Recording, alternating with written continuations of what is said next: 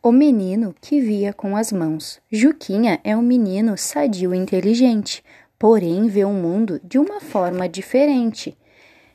E de tão curioso tudo quer conhecer: pessoas, coisas, bichos, o que os seus olhos não podem ver.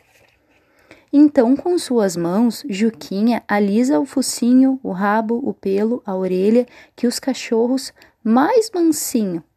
Mais tarde, afaga o cabelo e o narizinho arrebitado. Eu conheço essa boneca, do livro de Monteiro Lobato.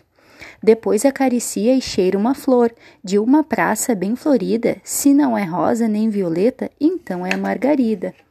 O dedo indicador desliza da testa para o nariz, escorrega da boca para o queixo. É a Ana Beatriz. Com muito cuidado, apalpa as frutas que caem no chão e antes de chupá-las, acerta laranja, manga e limão. Mas você sabe qual é a coisa que Juquinha mais adora? É quando a chuva cai de mansinho lá fora. Então Juquinha não perde tempo e corre para o quintal. Abre os braços bem abertos. Isto é que é legal. De tanto tocar em tudo, também quer ser tocado. É isso aí, a chuva faz bem, deixando o todo ensopado.